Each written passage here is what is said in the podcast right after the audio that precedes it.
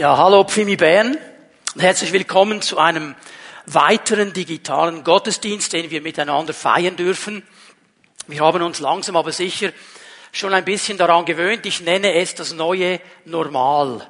Was meine ich damit? Das neue Normal.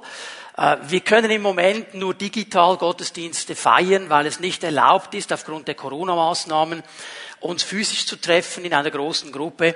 Und das ist doch eine gute Gelegenheit, eine gute Möglichkeit, trotzdem miteinander verbunden zu sein auf diesem digitalen Weg. Und dieser ganze digitale Weg ist ja etwas, das wir als Pfimi Bern schon länger kennen, schon seit einigen Jahren, als wir begonnen haben, die Gottesdienste auch per Livestream zu übertragen und dann im Internet, auf YouTube und so weiter auch dann weiter zu verbreiten. So, es ist nicht etwas ganz Neues. Und ich möchte euch ganz kurz, bevor wir das Wort Gottes uns anschauen, hineinnehmen in einen Prozess und euch ein bisschen darüber informieren, was so in den letzten 14 Monaten plus minus hinter den Kulissen auch geschehen ist. Das Thema Digitalisierung.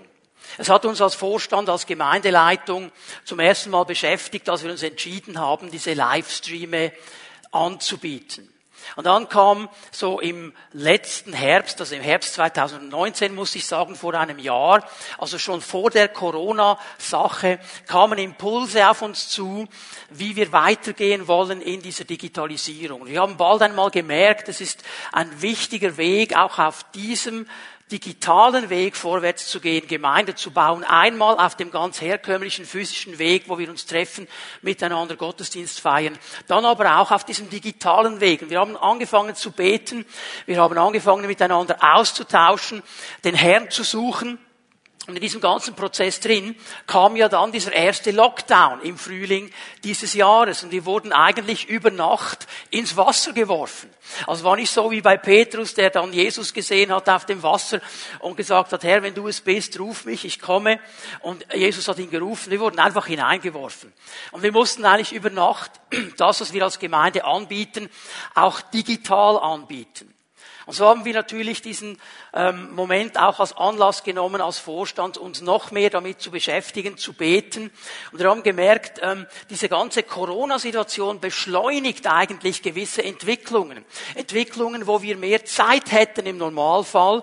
Es geht jetzt einfach schneller.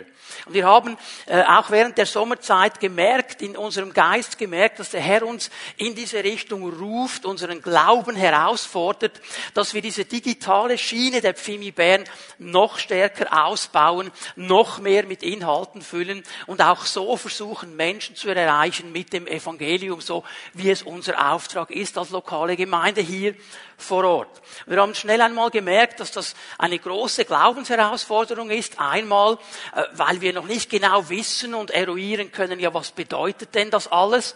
Auf der anderen Seite, weil wir auch gemerkt haben, wir müssen hier auch Finanzen freischaufeln für technische Möglichkeiten, aber auch für Manpower. Nun, der Herr hat uns in diese Richtung herausgefordert und wir haben Entscheidungen getroffen im Glauben.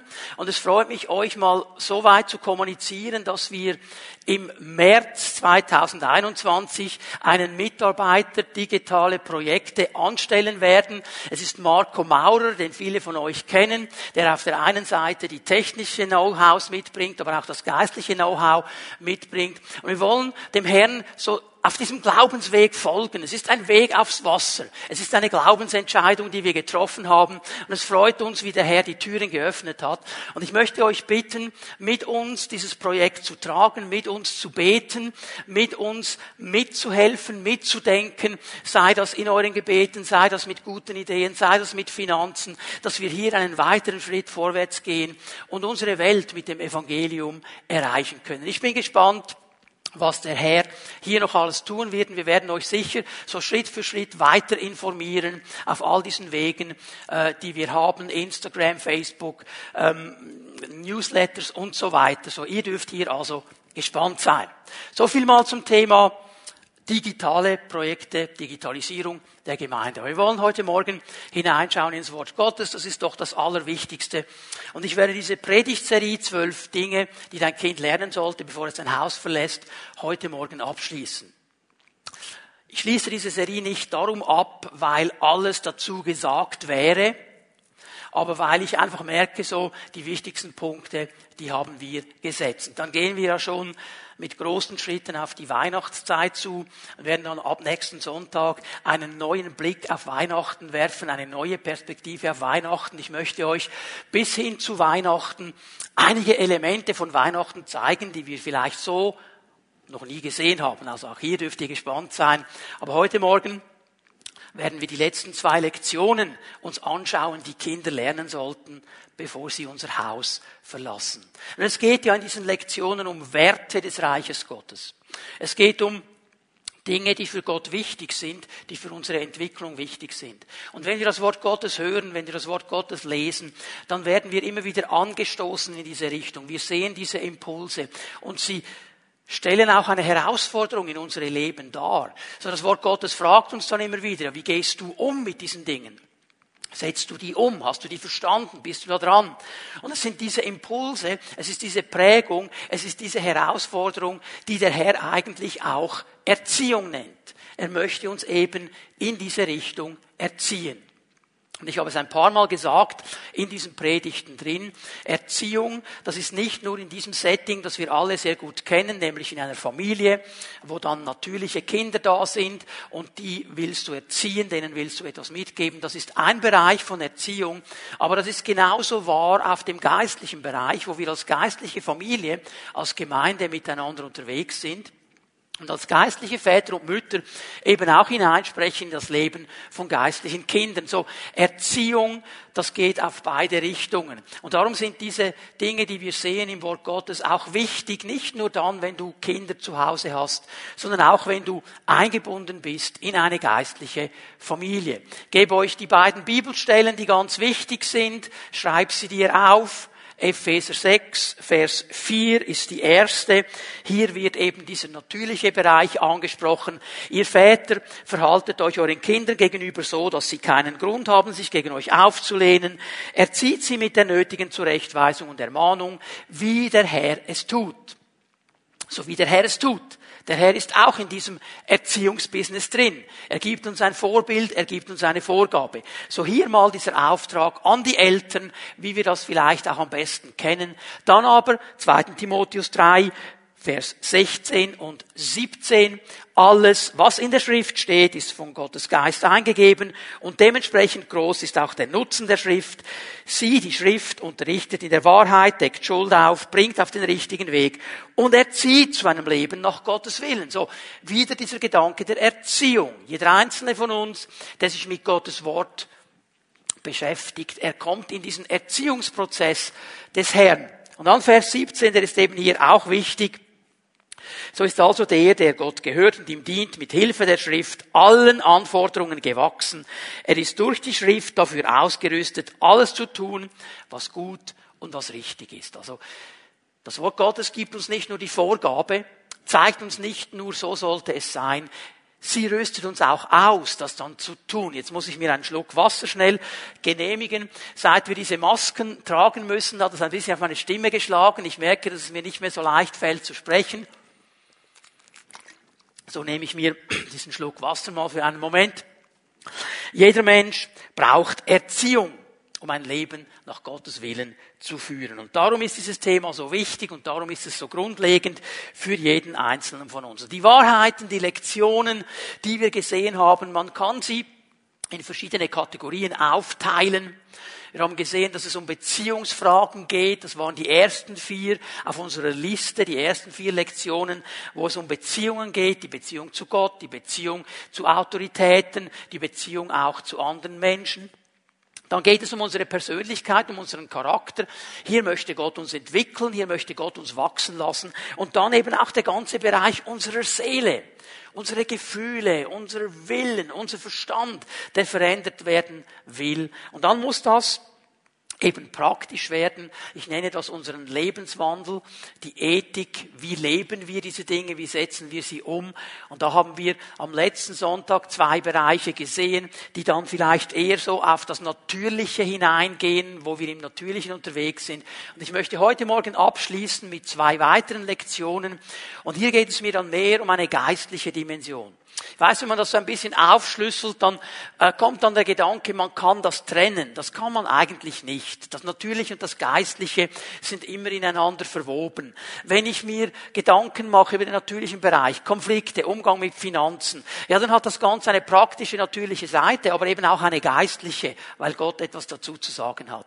Wenn wir heute dann mehr auf die geistliche Seite schauen, dann hat man den Eindruck, boah, das ist so eine geistliche Sache, ist irgendwie aus meinem natürlichen Leben herausgenommen kommen, aber das wäre dann eben falsch, weil diese geistliche Komponente genau da hineingehört, wo ich lebe, in mein natürliches Leben. So, was sind das für zwei Lektionen? Die erste, die ich euch zeigen möchte, die erste für heute Morgen und Nummer elf auf unserer Gesamtliste, wenn du die so führst, ist Leben im Glauben. Unsere Kinder müssen lernen, im Glauben zu leben, bevor sie unser Haus verlassen. Warum ist das so wichtig? Kinder müssen lernen, ihren persönlichen Glauben aufzubauen. Bitte hör mir gut zu, ob du jetzt natürliche Eltern bist oder geistliche Eltern. Ein Kind, ob es ein natürliches Kind ist oder ein geistliches Kind, muss seinen eigenen Glauben aufbauen. Es kann nicht von dem Glauben der Eltern leben. Ein Kind, wenn du dein natürliches Kind nimmst, es wird versuchen, dir zu gefallen als Vater und als Mutter. Und das führt dann oft dazu, gerade bei uns Christen, dass wir ein Kind überfordern. Weil das Kind möchte dann auch gut dastehen. Das Kind möchte auch geistlich sein. Und wir pushen es in eine Richtung, das seiner Entwicklung gar noch nicht entspricht. Und manchmal verpassen wir diesen wichtigen Moment, dass ein Kind, auch wenn es in fünfter Generation in einer christlichen Familie ist, eine eigene Entscheidung treffen muss. Eine einen eigenen Glauben aufbauen muss. Ich kann nicht leben vom Glauben meiner Großeltern, vom Leben meiner Eltern. Ich muss eine eigene persönliche Glaubensbeziehung mit Gott aufbauen. Das bedeutet Leben im Glauben. Und Glauben, wenn das Wort Gottes von Glauben spricht, ist ein Beziehungsbegriff, ist nicht ein Leistungsbegriff. Glauben, Vertrauen, so wäre eigentlich die bessere Übersetzung. Vertrauen ist nicht eine Leistung, die ich erbringen muss. Es geht immer um Beziehung. Vertrauen, das geschieht in einer Beziehung. Und darum ist Vertrauen eben etwas, das wachsen kann.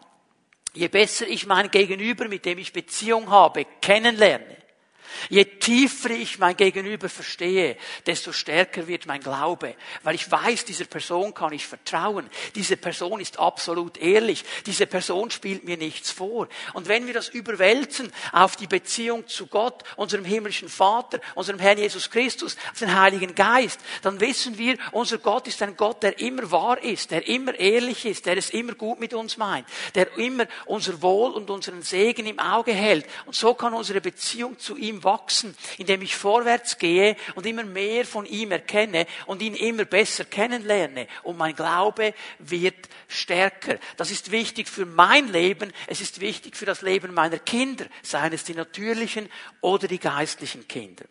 Weil Glauben, Vertrauen eben wächst, nicht durch Dinge, die ich tue, sondern durch Dinge, die ich höre. Es ist ganz wichtig, dass wir das verstehen. Römer 10, Vers 17. Ich lese das aus der Heinz Schumacher Übersetzung. So kommt der Glaube aus dem gehörten Wort. Der Glaube kommt aus dem gehörten Wort. Aus dem, was ich höre. Es prägt, es schärft, es formt meinen Glauben, mein Vertrauen. Das gehörte Wort aber durch das gesprochene Wort Christi. Also aus dem, was wir Bibel nennen, Altes Neues Testament. Indem ich höre, was Gott sagt, wie Gott ist, was sein Charakter ist, was seine Verheißungen sind, was seine Pläne für mein Leben sind. Indem ich es höre, baut sich mein Glaube auf, wird in eine bestimmte Richtung geprägt, kann wachsen und stark werden. Dem Vertrauen geht das Hören voraus. Und was ich höre, wird immer meinen Glauben prägen. Jetzt schau mal, das ist auf der positiven Seite genauso wahr wie auf der negativen Seite. Wenn du die positiven Dinge Gottes hörst, wer er ist, was er tun will, was er für dein Leben vorbereitet hat, es wird deinen Glauben in eine Richtung prägen.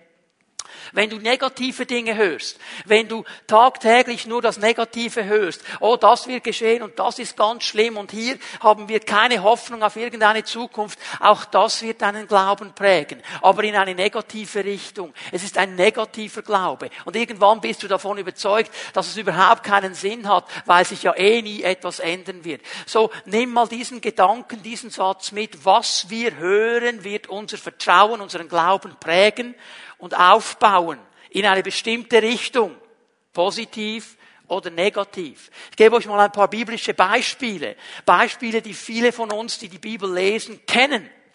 Da in Markus 5, ab Vers 20, kommen zwei ganz starke Momente im Dienst des Herrn. Starke Momente, weil er übernatürlich hineingewirkt hat in das Leben von Menschen. Da ist ein Mann, sein Name ist Jairus. Er ist der Synagogenvorsteher und hat ein riesengroßes Problem. Seine Tochter, sein Töchterlein, zwölf Jahre alt, ist zu Hause und sie ist todkrank.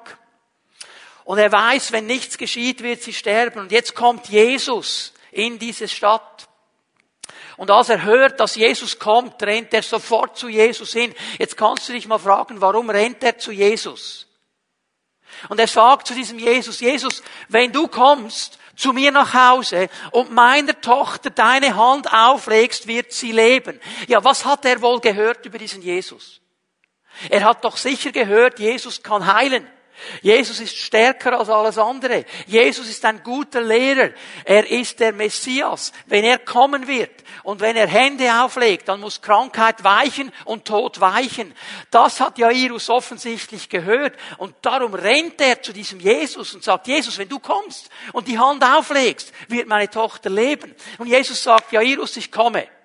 Weil Jesus kommt, wenn der Glaube sieht. Jesus freut sich, wenn wir ihm vertrauen. Und er macht sich auf den Weg. Um ihn herum ist eine ganz große Menschenmenge und alle drücken und stupfen und alle wollen in die Nähe von Jesus. Und plötzlich bleibt Jesus stehen und sagt, hey, es hat mich jemand berührt. Und die Jünger denken ja, okay, alle berühren dich. Das ist ein Riesengewusel von Menschen. Und Jesus sagt, nein, nein, jemand hat mich speziell berührt. Es ist nämlich eine Kraft von mir ausgegangen. Was ist der Hintergrund? Wenn ihr weiterlesen in Markus 5, da war eine Frau, die hat eine Blutkrankheit. Und weil sie diese Blutkrankheit hatte, war sie unrein. Man durfte nicht mit ihr zusammen sein. Zeremoniell unrein. Diese Frau ging zu vielen Ärzten und niemand konnte ihr helfen. Aber sie hörte, und das steht explizit in Markus 5, von Jesus.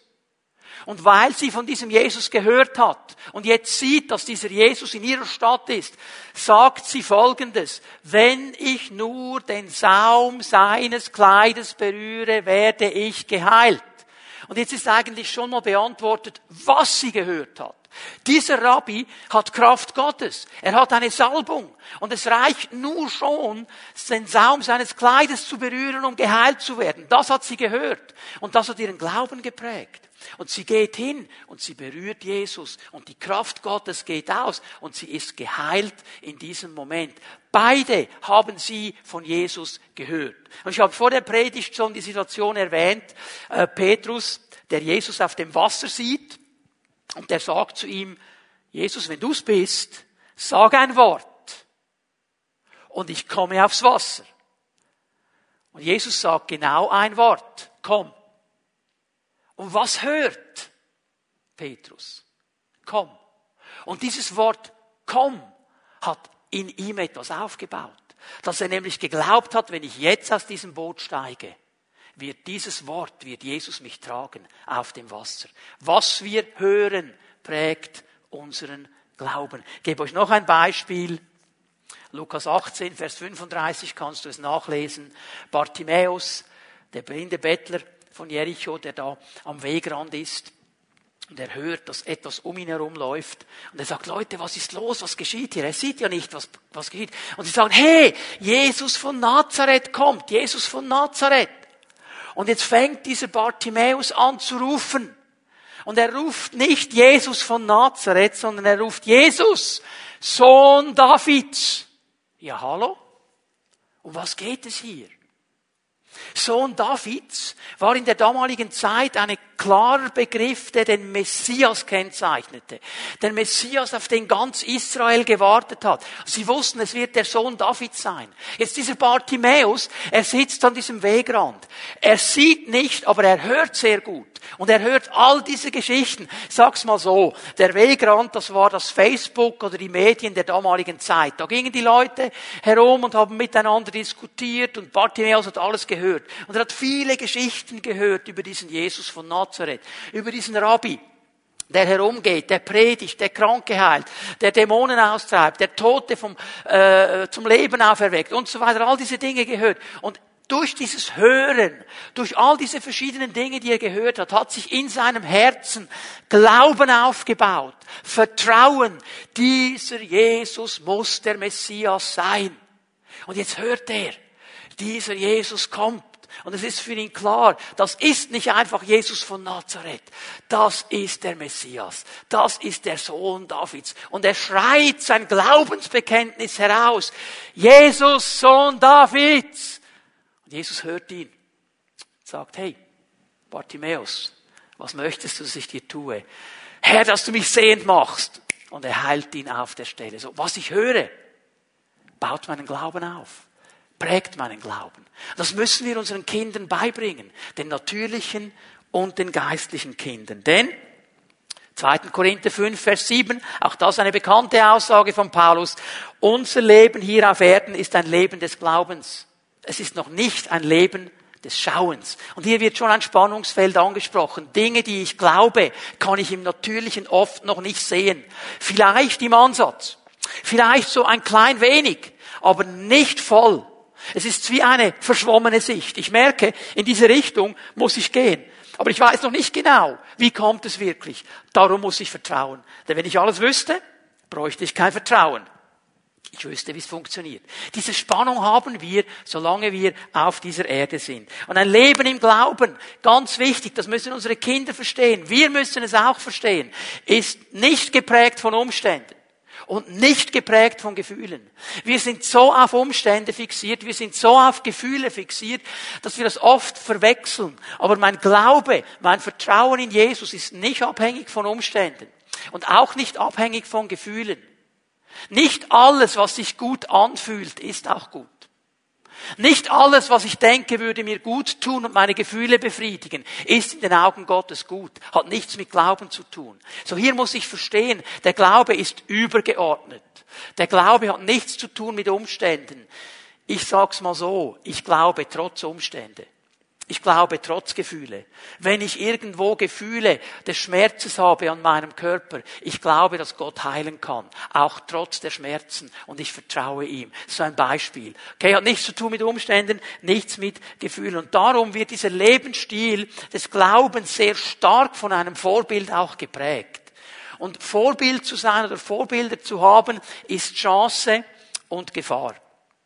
Es ist eine Chance, weil ich als Vorbild meinen natürlichen, meinen geistlichen Kindern einfach vorleben kann, was ein Leben des Glaubens ist. Sie können es an mir sehen, wie ich in Situationen reagiere, wie ich meinen Glauben umsetze, wie ich meinen Glauben auch auf den Herrn werfe und so weiter. Das ist eine große Chance, weil das kann man sehen.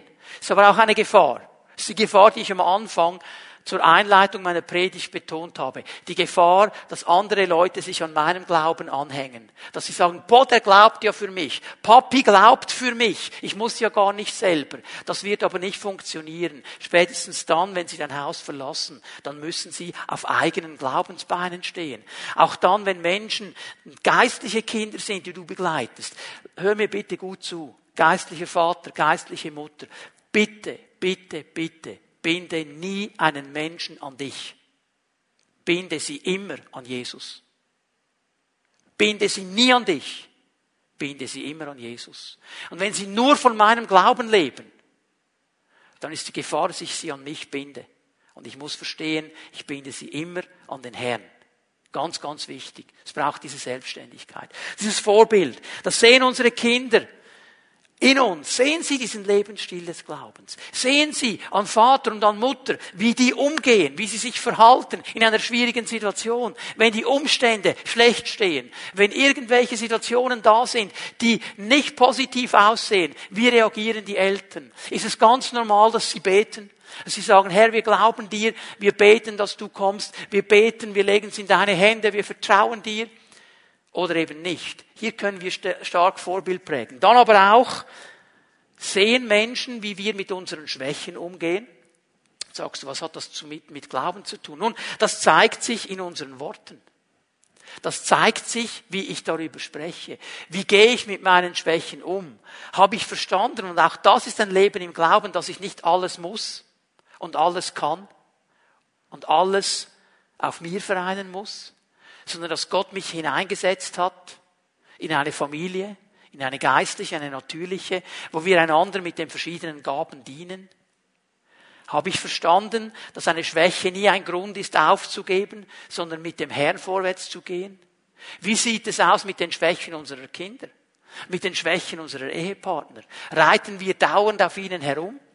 Sagen wir, ja, du wirst dich auch nicht mehr verändern, bei dir wird es nur immer schlimmer werden und so weiter. Oder habe ich Worte des Glaubens? Habe ich Worte, die aufbauen? Habe ich Worte, die Vertrauen bauen? Zeigt sich in unseren Worten. Dieser Zusammenhang von Glauben und Worten ist ganz, ganz wichtig, denn Worte haben sehr viel damit zu tun. Warum? Worte ist etwas, was ich höre. Und wie wird mein Glaube aufgebaut? Durch Dinge, die ich höre, sprich durch Worte. Wenn ich mein Leben lang nur höre, das kannst du nicht, das wirst du nie schaffen, das wird nie passieren, dann wird mein Glaube in eine gewisse Richtung aufgebaut. Wenn ich aber höre, hey, es gibt Möglichkeiten, es gibt Chancen, Gott wird dein Leben verändern, Gott hat dir Gaben gegeben, Gott hat einen Plan für dein Leben, Gott ist ein Gott der Hoffnung, geh mit ihm vorwärts, dann wird sich meine Vision, meine Glaubensvision verändern, weil ich das höre, was mich aufbaut, was mich stärkt, was mich in die Wege Gottes hineinnimmt. Unsere Kinder müssen das hören. Was sprichst sprichst du aus über deine Kinder? Ermutigst du sie? Baust sie auf? Ich spreche nicht davon, dass du lügst.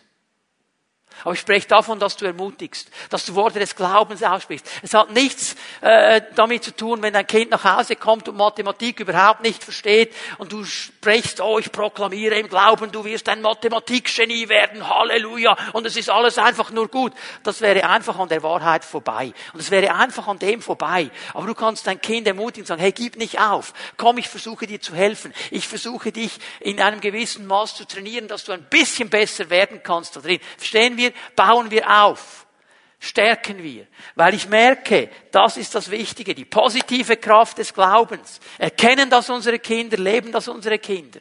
Sind unsere Kinder auf dieser Seite von einem Josua und einem Kaleb, die gegen die anderen Kundschafter gestanden sind und die gesagt haben, ja, die Typen in diesem Land, die sind riesengroß und die Städte sind befestigt, aber mit uns ist Gott und die fressen wir wie Brot, weil Gott mit uns ist. Sind sie auf der Seite eines David, der auf diesen Goliath, auf diese Kampfmaschine zurennt und ihm sagt, ja, du hast schon dieses Schwert und du hast schon diesen Speer und so weiter, aber ich komme zu dir im Namen meines Gottes und ich werde dich besiegen. Auf welcher Seite stehen sie?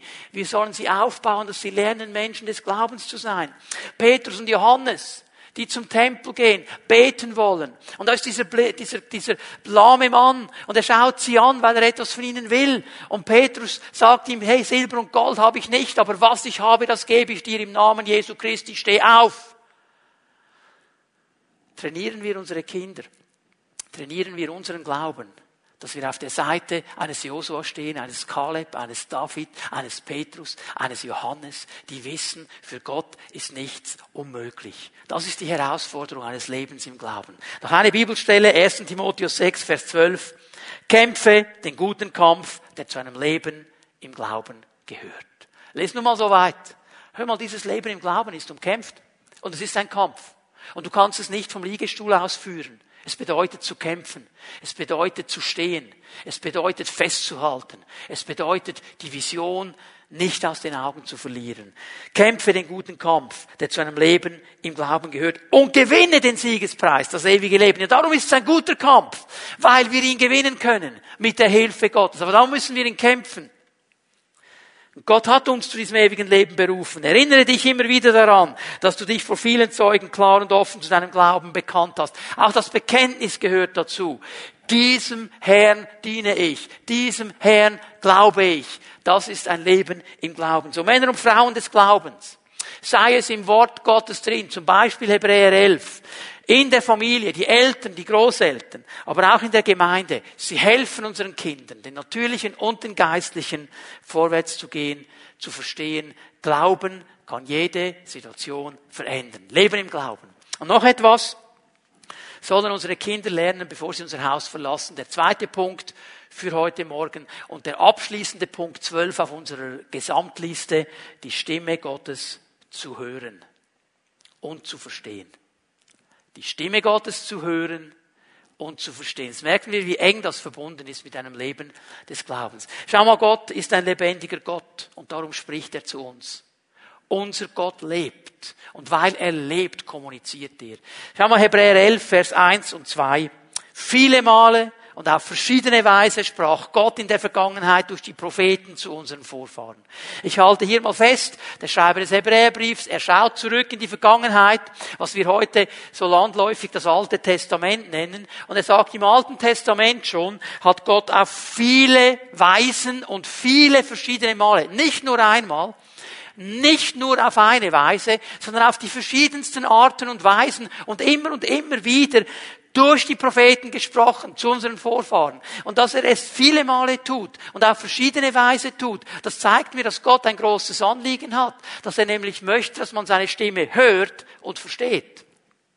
Jetzt aber, Vers 2, am Ende der Zeit hat er durch seinen eigenen Sohn zu uns gesprochen. Der Sohn ist der von Gott bestimmte Erbe aller Dinge. Durch ihn hat Gott die ganze Welt erschaffen. So der Höhepunkt des Redens Gottes ist in Jesus Christus, dem Sohn, gekommen, dem fleischgewordenen Wort. Er hat von Gott erzählt, er hat gepredigt, er hat gelehrt, wer Gott ist, er hat gesprochen über Gott, er hat aber auch gelebt, was die Werte Gottes sind. So dieses Reden Gottes, der Höhepunkt des Redens Gottes. Und Kinder sollen lernen, diese Stimme zu hören und zu verstehen.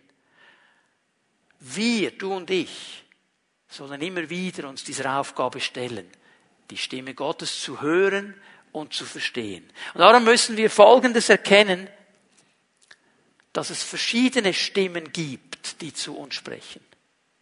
Es gibt verschiedene Stimmen. Und das macht ja ein bisschen etwas von dieser Spannung aus in diesem großen Thema. Ich liste mal hier ein bisschen auf. Unsere Gefühle sprechen zu uns. Empfindungen, die wir haben, was wir an unserem Leib spüren, das sind Gefühle, die sprechen zu uns. Lust auf etwas zu haben, Verlangen nach etwas zu haben, das treibt uns an. Aber auch Schmerzen, wenn wir irgendwo merken, ich kann mein Knie nicht mehr richtig bewegen und dann will ich eine Linderung, weil das stört mich im Alltag. Das spricht zu uns und es will uns in eine Richtung pushen, spricht zu uns. Unser Verstand, konstant geschieht da etwas in uns. Das ist auch ein Reden, eine Stimme, die zu uns spricht. Die Logik des Reiches Gottes gegen die Logik des Natürlichen, die Logik der Dinge, die wir gelernt haben, die wir kennen. Ja, ich meine, es war absolut unlogisch, dass Petrus aufs Wasser geht. Funktioniert nicht in der natürlichen Welt. Aber in der Logik des Reiches Gottes, weil Jesus gesagt hat, komm und ihn getragen hat mit seinem Wort, war es möglich. Aber kannst du dir vorstellen, was da für Stimmen bei Petrus losgingen? Bevor er dann aufs Wasser ging. Und dann gibt es die Stimme der anderen, unsere Freunde, Beziehungen, die wir haben, die Gesellschaft um uns herum bombardiert uns konstant mit einer Stimme, die sich Gehör verschaffen will, will uns konstant Dinge zeigen. Der Mensch ist ein Beziehungswesen, ist auch richtig, wir sind so geschaffen, Beziehungen zu haben. Und darum sind ja die Beziehungen so wichtig, so wichtig, weil hier wird auch Glaube aufgebaut. Hier wird auch in eine Richtung geprägt durch Dinge, die wir hören. Ist auch eine Stimme, die zu uns spricht. Und dann gibt es eben noch die Stimme des Geistes, die Stimme Gottes. Und das ist die allerwichtigste Quelle, aber es ist auch die größte Herausforderung. Und ich möchte ein bisschen etwas in der Zeit, die wir noch haben, dazu sagen. Und ich möchte auch, das war mein Gebet vor dieser Predigt auch, dass Gott etwas wegnimmt von diesem, ah, das ist so schwierig und das verstehe ich nicht. Und wie soll das gehen? Ich kann das nicht. Und uns Mut gibt. Mut gibt, uns ganz neu dieser Stimme Gottes zu öffnen, dieser Stimme des Geistes, sie zu verstehen und zu hören. Denn wenn ich das verstanden habe, wenn ich die Stimme Gottes höre, wenn ich verstehe, was er mir sagen will, dann werde ich auch meinen Kindern sagen, es ist eine ganz normale Sache, dass wir Gott hören können und verstehen können. Und ich beginne mal ganz bewusst, ich weiß, es ist Unsicherheit in diesem Thema drin, ganz bewusst mit einer ganz, ganz großen Zusage. Johannes 10, Vers 27 ist eine dieser Bibelstellen, die sollten wir auswendig können, weil sie uns immer wieder in die richtige Richtung weist. Jesus sagt hier Folgendes, meine Schafe hören auf meine Stimme, ich kenne sie und sie folgen mir. Meine Schafe, sagt Jesus, sie sind sehr wohl in der Lage, meine Stimme zu hören und auch zu verstehen, denn sie folgen mir. Das heißt, sie haben die Stimme nicht nur gehört, sie haben sie auch verstanden. Meine Schafe sind in der Lage, meine Stimme zu hören und zu verstehen. Und ein Schaf ist nicht besonders intelligent, aber es kennt die Stimme des Hirten. Und das ist eine Ermutigung für dich und für mich, dass wir als Schafe in der Herde Gottes die Stimme Gottes hören können, verstehen können und ihm folgen können. Alles, was es dazu braucht, ist es ein Schaf zu sein. Und zu sagen, Herr, hier bin ich, sprich zu mir. Und ich möchte bewusst mal ähm, von einem anderen Seite her auf dieses Thema zugehen. Wenn wir nämlich diese Stimme Gottes hören und verstehen sollen, dann wäre es wichtig zu fragen, wie redet Gott? Wie redet Gott? Wenn ich nämlich verstehe, wie er redet, dann weiß ich, wo ich hinhören muss. Dann weiß ich, wo die Quellen sind, wo ich sehr gut hören muss. Wenn ich das nicht weiß, da bin ich irgendwo wie in einem luftleeren Raum und versuche irgendwas zu hören. Aber wenn ich weiß, okay, das sind die Kanäle, das sind die Arten und Weisen, wie Gott redet, dann weiß ich, wo ich hingehen kann. Es ist interessant, dass die Bibel hier sehr stark und klar darüber spricht. Ich gebe euch vier Arten, wie Gott redet. Das erste ist das Aller, Allerwichtigste und vielleicht das, was am meisten vergessen gegangen wird, weil es nicht spektakulär ist. Gott spricht primär durch sein Wort zu uns. Schreibt ihr das auf. Gott spricht primär durch sein Wort zu uns. Wir haben gelesen, Hebräer 2, am Ende hat er gesprochen durch seinen Sohn. Und Jesus ist das Wort Gottes. Er ist das fleischgewordene Wort Gottes. Und darum ist dieses Wort so wichtig. Nehmt euch mal mit hinein, Lukas 24, eine ganz interessante Begebenheit spielt sich ab äh, nach der Kreuzigung, nach der Auferstehung. Da ist immer noch sehr viel Tumult unter den Jüngern. Die äh, haben irgendwo nicht einordnen können, was da geschehen ist. Und zwei von ihnen, sie sind auf dem Weg nach Emaus, von Jerusalem nach Emaus. Und als sie so unterwegs sind und miteinander auch austauschen, kommt ein dritter Wanderer dazu. Und es war in der damaligen Zeit ganz normal, dass wenn jemand unterwegs war und er sah eine andere Reisegruppe, hat sich angeschlossen, die hatten Kontakt miteinander, haben die Reise miteinander gemacht. Jetzt, was die beiden nicht wissen, nicht sehen, ist, dass es Jesus ist, der auferstandene Jesus. Die haben ihn nicht erkannt. Und Jesus fragt natürlich nach, wie er es eben so hat, wie er es bei dir und bei mir auch macht. Du, was ist das eigentlich für eine Sache, die ihr da miteinander diskutiert? Und dann lassen die beiden los. Ja, hast du's denn nicht gehört? Ja, die Geschichte mit diesem Jesus. Und wir haben doch gemeint, er sei jetzt der große König Israels und er kommt jetzt und er wird die Römer rauswerfen. Jetzt wurde der gekreuzigt und irgendwie haben noch einige Frauen dann erzählt, jetzt sei der auferstanden und wir wissen überhaupt nichts mehr. Wir sind völlig durch den Wind. Was macht Jesus jetzt? Was macht Jesus jetzt? Bitte versucht ihr mal das Bild vor Augen zu malen. Da sind zwei Jünger, die haben ein Durcheinander in ihrem Glauben. Die konnten nicht mehr einordnen, was geschieht. So ihr Leben im Glauben war ein bisschen geschüttelt. Und Jesus ist da. Er ist mit ihnen. Und wir würden doch denken, das ist doch das Allernormalste, dass er sagt, hallo Jungs, ich bin's. Kennt ihr mich denn nicht? Und die Sache wäre geregelt. Ah, du bist doch auferstanden, Halleluja. Was macht Jesus? Lukas 24, 27. Da ging er mit ihnen die ganze Schrift durch und erklärte ihnen alles, was sich auf ihn bezog. Zuerst bei Mose und dann bei sämtlichen Propheten. Was hat Jesus mit ihnen gemacht? Struktur des Alten Testamentes. Hat in der Genesis im ersten Buch Mose begonnen und bis zum letzten Propheten ist er durch die Schrift mit ihnen gegangen, hat zu ihnen gesprochen durch das Wort. Und jede Stelle, die auf ihn anspricht, die etwas über ihn sagt, die hat er ihnen erwähnt. Wie hat er zu ihnen geredet? Jesus war da, er war als Auferstandener bei ihnen. Er hätte sagen können, hallo, ich bin's, Jungs. Und alles wäre geklärt gewesen. Er nimmt sie mit hinein ins Wort Gottes. Und er zeigt ihnen Stelle um Stelle. Sie hören das Reden Gottes über diese Sache. Warum? Weil Jesus wusste, nicht mehr lange, und ich gehe zurück zum Vater. Aber was bleibt bei ihnen? Mein Wort. Und ich werde weiter durch mein Wort zu ihnen sprechen. Schau mal, wie sie reagiert haben. Vers 32. War uns nicht zumute, als würde ein Feuer in unsere Herzen brennen, während er unterwegs mit uns sprach und uns das Verständnis für die Schrift öffnete. Da ist etwas geschehen, als das Wort Gottes kam. Ein Feuer in uns ist entfacht worden. Er hat zu uns gesprochen. Glaubst du daran, dass wenn du am Morgen oder am Abend oder am Mittag, wenn immer du das Wort Gottes liest, und ich hoffe, dass du es liest, glaubst du daran, dass Gott jetzt zu dir sprechen wird? Dass er dir einen Impuls gibt? dass er dir ein Wort öffnet, dass er etwas zu dir sagt, dass er dir Antworten gibt. Bist du so wie der Psalmist im Psalm 119, der sagt, und ich bin wie jemand, der große Beute macht, ein Jäger. Ich will hören, was Gott sagt. Ich bete jeden Tag, auch heute noch, bevor ich das Wort lese, Herr, öffne das Wort für meine geistlichen Augen, sprich zu mir. Und Gott spricht. Matthäus 4, Vers 4 in der Versuchung in der Wüste.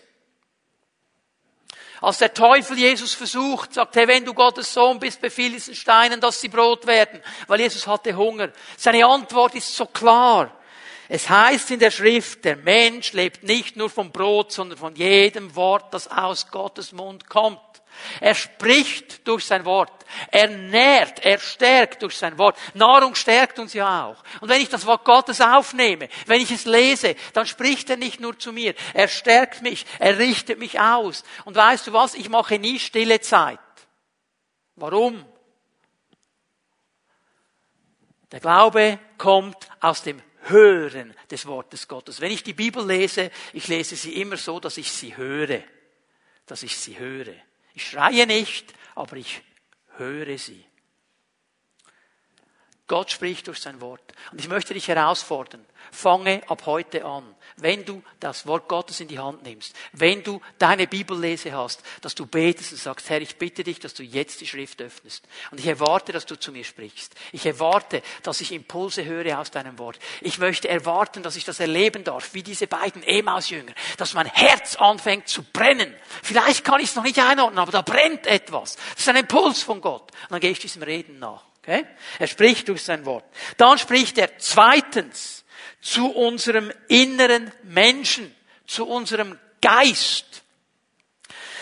Auch das ist nicht mal spektakulär im ersten Moment. Aber oft erwarten wir das Spektakuläre.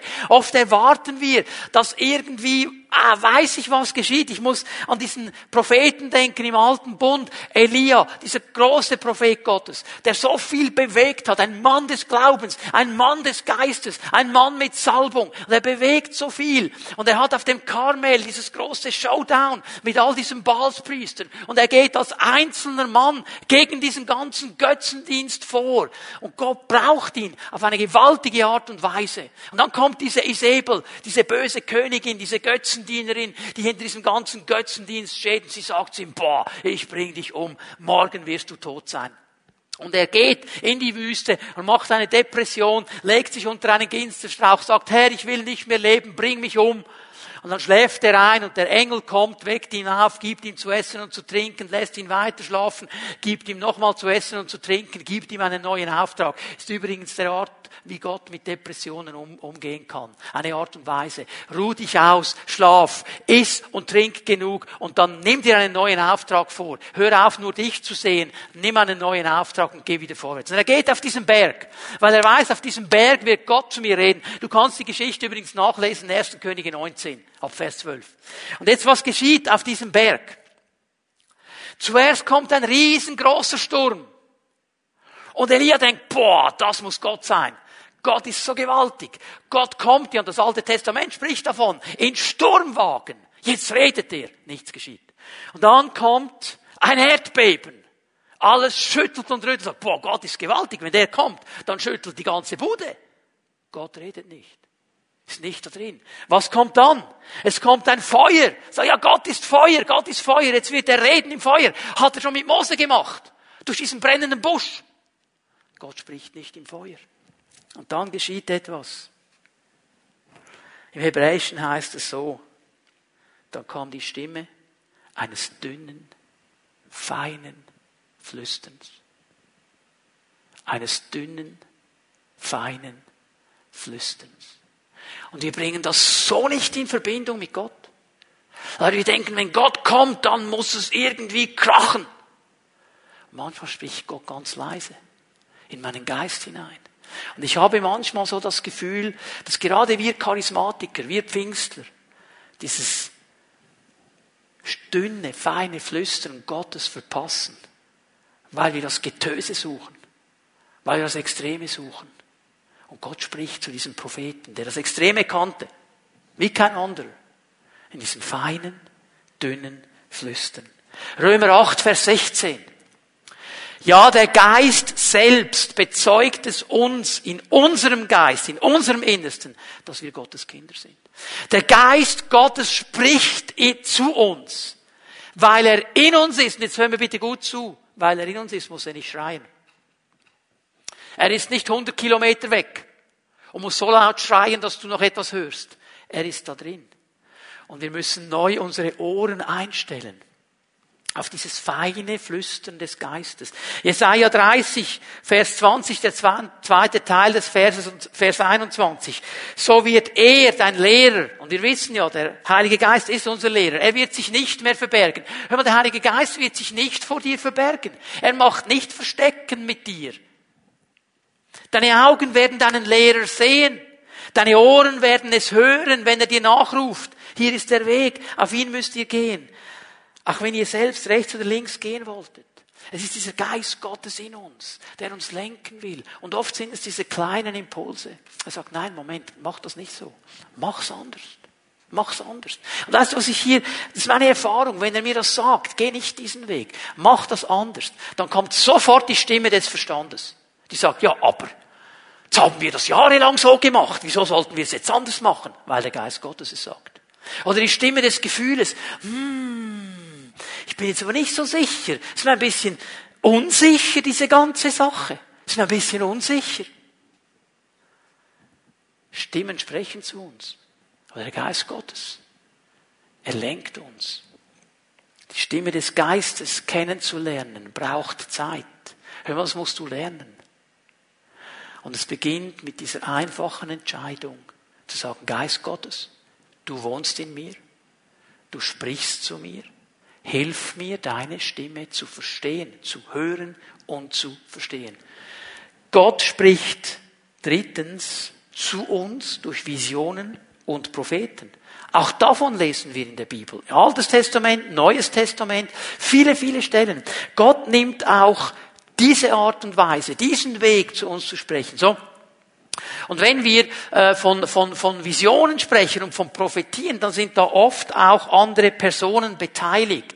Gott kann mir eine Vision geben, ganz persönlich. Er kann mir ein prophetisches Wort geben, ganz persönlich. Oft sind aber auch andere Menschen beteiligt, dann kommt das von außen durch eine andere Person auf mich zu. Und darum, bitte hör mir jetzt sehr gut zu, darum muss jede Prophetie geprüft werden. Ich kann nicht auf dem Glauben des Propheten surfen. Ich muss prüfen. Denn jeder Prophet, jede Prophetin ist immer noch Mensch und somit fehlerhaft. Und es ist immer ein Kanal, der vermittelt, was er von Gott empfangen hat. Und er vermittelt es in seinen Worten. Und darum muss ich gut hinhören und prüfen, was da geschieht. Prophetische Worte, die durch Propheten über mir ausgesprochen sind. Bitte hör mir jetzt gut zu. Das ist wichtig für dein Leben und für deine geistliche Entwicklung. Wenn jemand kommt, ich habe ein prophetisches Wort für dich. dann sind sie im neuen Bund in der Regel eine Bestätigung, nicht eine Führung. Das ist ein großer Unterschied. Sie sind eine Bestätigung, nicht eine Führung. Wenn ein Prophet zu dir kommt und er sagt dir irgendetwas und dann sagst du, okay, ich nehme das mal mit, ich bete darüber. Wenn Gott nicht zu dir schon gesprochen hat über diese Sache, dann bete darüber und frag nach. Herr, habe ich etwas verpasst? Habe ich dich irgendwo falsch gehört? Wenn du aber schon gehört hast von ihm, dass das die Sache ist, dann ist es eine Bestätigung. Schau mal, Römer 8, Vers 14. Alle, die sich von Gottes Geist leiten lassen, sind seine Söhne und Töchter. Ich sag's mal von der anderen Seite her. Seine Söhne und Töchter, die, die zu seiner Familie gehören, die ihn angenommen haben als ihren Herrn, die den Geist Gottes in sich haben, die werden vom Geist Gottes geleitet, nicht vom Propheten. Nicht, siehst du das im Wort Gottes? Vom Geist Gottes, der in dir wohnt, nicht vom Propheten. 1. Korinther 14, Vers 3. Wenn jemand hingegen eine prophetische Botschaft verkündet, richten sich seine Worte an die Menschen. Was er sagt, bringt Hilfe, Ermutigung, Trost. Prophetie im Neuen Testament hat diese drei Ziele. Hilfe, Ermutigung, Trost. Nicht Führung. Steht hier nicht drin. Du kannst mal das Leben des Apostel Paulus dir anschauen. In der Apostelgeschichte wird beschrieben, wie über seinem Leben prophetische Dinge ausgesagt werden, wie Agabus kommt und äh, den Gürtel des Paulus nimmt und sagt, ja, genau so wird dieser Mann gebunden werden, wenn er nach Jerusalem kommt. Und wenn wir jetzt die Bibel nur oberflächlich lesen, dann haben wir das Gefühl, ja, aber das ist doch jetzt eine Führung. Der sagt ja klar, was kommt. Wenn du aber zwei Kapitel weiter nach vorne gehst, dann wirst du aus dem Mund von Paulus Folgendes hören. Ich weiß, ich muss nach Jerusalem. Ich weiß nicht, was geschehen wird. Nur sagt der Geist Gottes mir überall, dass ich gebunden werde da in Jerusalem. Also das, was Agabus als Prophet getan hat, war nicht eine Führung, sondern nur eine Bestätigung von dem, was Paulus schon wusste. Aber nichtsdestotrotz, haben wir hier diesen Weg, wo Gott zu uns spricht. Auch im neuen Bund. Wir müssen das prüfen. Wir müssen richtig damit umgehen, aber Gott kann auf diesem Weg Bestätigung geben. Wir haben den Geist Gottes, der uns führt und leitet. Und ich weiß, es ist einfacher, wenn ein Prophet kommt und dir einfach sagt, mach das, mach das, mach das. Aber dann müsstest du ja nicht mehr im Glauben leben. Und wer übernimmt dann die Verantwortung für deine Entscheidungen? Ja, du kannst nicht 100.000 Franken investieren, kannst du schon, wenn ein Prophet dir sagt, mach das. Und dann gehst du bankrott. Wer übernimmt die Verantwortung? Du kannst nachher nicht zur Bank sagen, ja, aber der Prophet hat mir gesagt, ich soll das machen, also ihr müsst das ihm belasten. Eine Bank würde sagen, ja, Sie haben das Geld geholt, Sie zahlen dafür. Verstehen wir? Die Verantwortung für meine Entscheidungen hat nicht ein Prophet, die habe immer ich. Und darum höre ich auf den Geist Gottes. Und ich bin dankbar, wenn Propheten in mein Leben hineinsprechen und mir Dinge bestätigen, die der Geist Gottes mir gesagt hat. Das ist wie eine Bestätigung, dass ich auf dem richtigen Weg bin. Es wird meinen Glauben aufbauen, jawohl, das ist richtig. Ich stelle fest, das ist meine persönliche Erfahrung, Gott hat Dinge in mein Leben hineingesprochen. Und die Propheten, die kommen oft dann, wenn es schwierig wird, wenn ich dran bin aufzugeben, wenn ich nicht mehr weiter weiß, wenn ich irgendwo anstehe. Und dann kommt irgendein Prophet, ruft mich an, schreibt mir ein E-Mail, du, ich hatte heute Morgen den Impuls, dir das und das mitzugeben. Und es ist genau das Wort, das ich gebraucht habe, um eben nicht loszulassen, um weiterzugehen, um mich nicht erdrücken zu lassen von den Umständen, sondern zu sagen, und Herr, ich halte trotzdem daran fest. Gott spricht zu uns durch sein Wort durch seinen Geist, durch Propheten und Visionen. Und wir müssen darum unseren Kindern, den geistlichen und den natürlichen, vor allem das Wort Gottes lieb machen. Weil ich sage es noch einmal, ich sage es immer wieder. Der Hauptkanal, wie Gott spricht, ist durch sein Wort. Durch sein Wort. Wenn du es liest, wenn du es hörst, wenn du es in der Verkündigung hörst, wenn du es in einem Seminar hörst, er spricht durch sein Wort. Aber, und das müssen wir uns bewusst sein, und dafür werde ich jetzt dann auch gleich beten, Gottes Stimme zu hören und zu verstehen, ist ein Prozess, der Zeit braucht. Und er beginnt mit einer Entscheidung. Und er beginnt damit, dass du sagst, und ich setze mich diesem Spannungsfeld aus. Und ich will Gottes Stimme hören. Und ich lerne sie immer besser auch zu unterscheiden, weil ich sie besser und besser kennenlerne. Und dann haben wir diese Spannung und hier sind wir drin, weil wir noch auf dieser Erde sind. Das ist der Kampf zwischen meinen Gefühlen und dem Glauben. Zwischen dem, was Gott gesagt hat und dem Gefühl. Das Gefühl, die Logik, die mir dann sofort sagen wird, das kann doch nicht sein und wie soll das geschehen und überhaupt und generell. Und Gott, der gesprochen hat. Und er sagt, aber so wird es sein. Es ist die Spannung, in der wir stehen, solange wir auf dieser Erde sind. Und wir tun gut daran, unsere Kinder, die natürlichen und die geistlichen, zu trainieren, in diesem Glauben zu stehen und vorwärts zu gehen. Und ich möchte dich einladen, dass da wo du bist, dass du mit mir zusammen aufstehst, dass wir uns einen Moment der Zeit noch nehmen werden, den Herrn noch einmal anbeten und preisen. Aber ich möchte dich auch heute Morgen fragen, was hat der Heilige Geist zu dir gesagt? Was hat er in dein Leben hineingesprochen? Wo hat er dich herausgefordert? Und was wirst du ihm für eine Antwort geben? Wie wirst du reagieren? Und ich lade dich ein, während ich jetzt ein Segensgebet ausspreche, über all den Menschen, die diesem Gottesdienst auf eine Art und Weise folgen, sei es digital zu Hause, morgen im Livestream, sei es irgendwann über YouTube. Ich möchte für dich beten, dass der Herr dich berührt, dass er dir hilft, deine Entscheidungen, die du getroffen hast, durchzuziehen, dass er dir immer wieder neu begegnet, zu dir spricht, dass du es verstehst, seine Stimme hörst und du den Mut hast, im Glauben vorwärts zu gehen. Jesus Christus, ich danke dir für dein Wort. Und ich danke dir, dass du der gute Hirte bist, der zu uns spricht.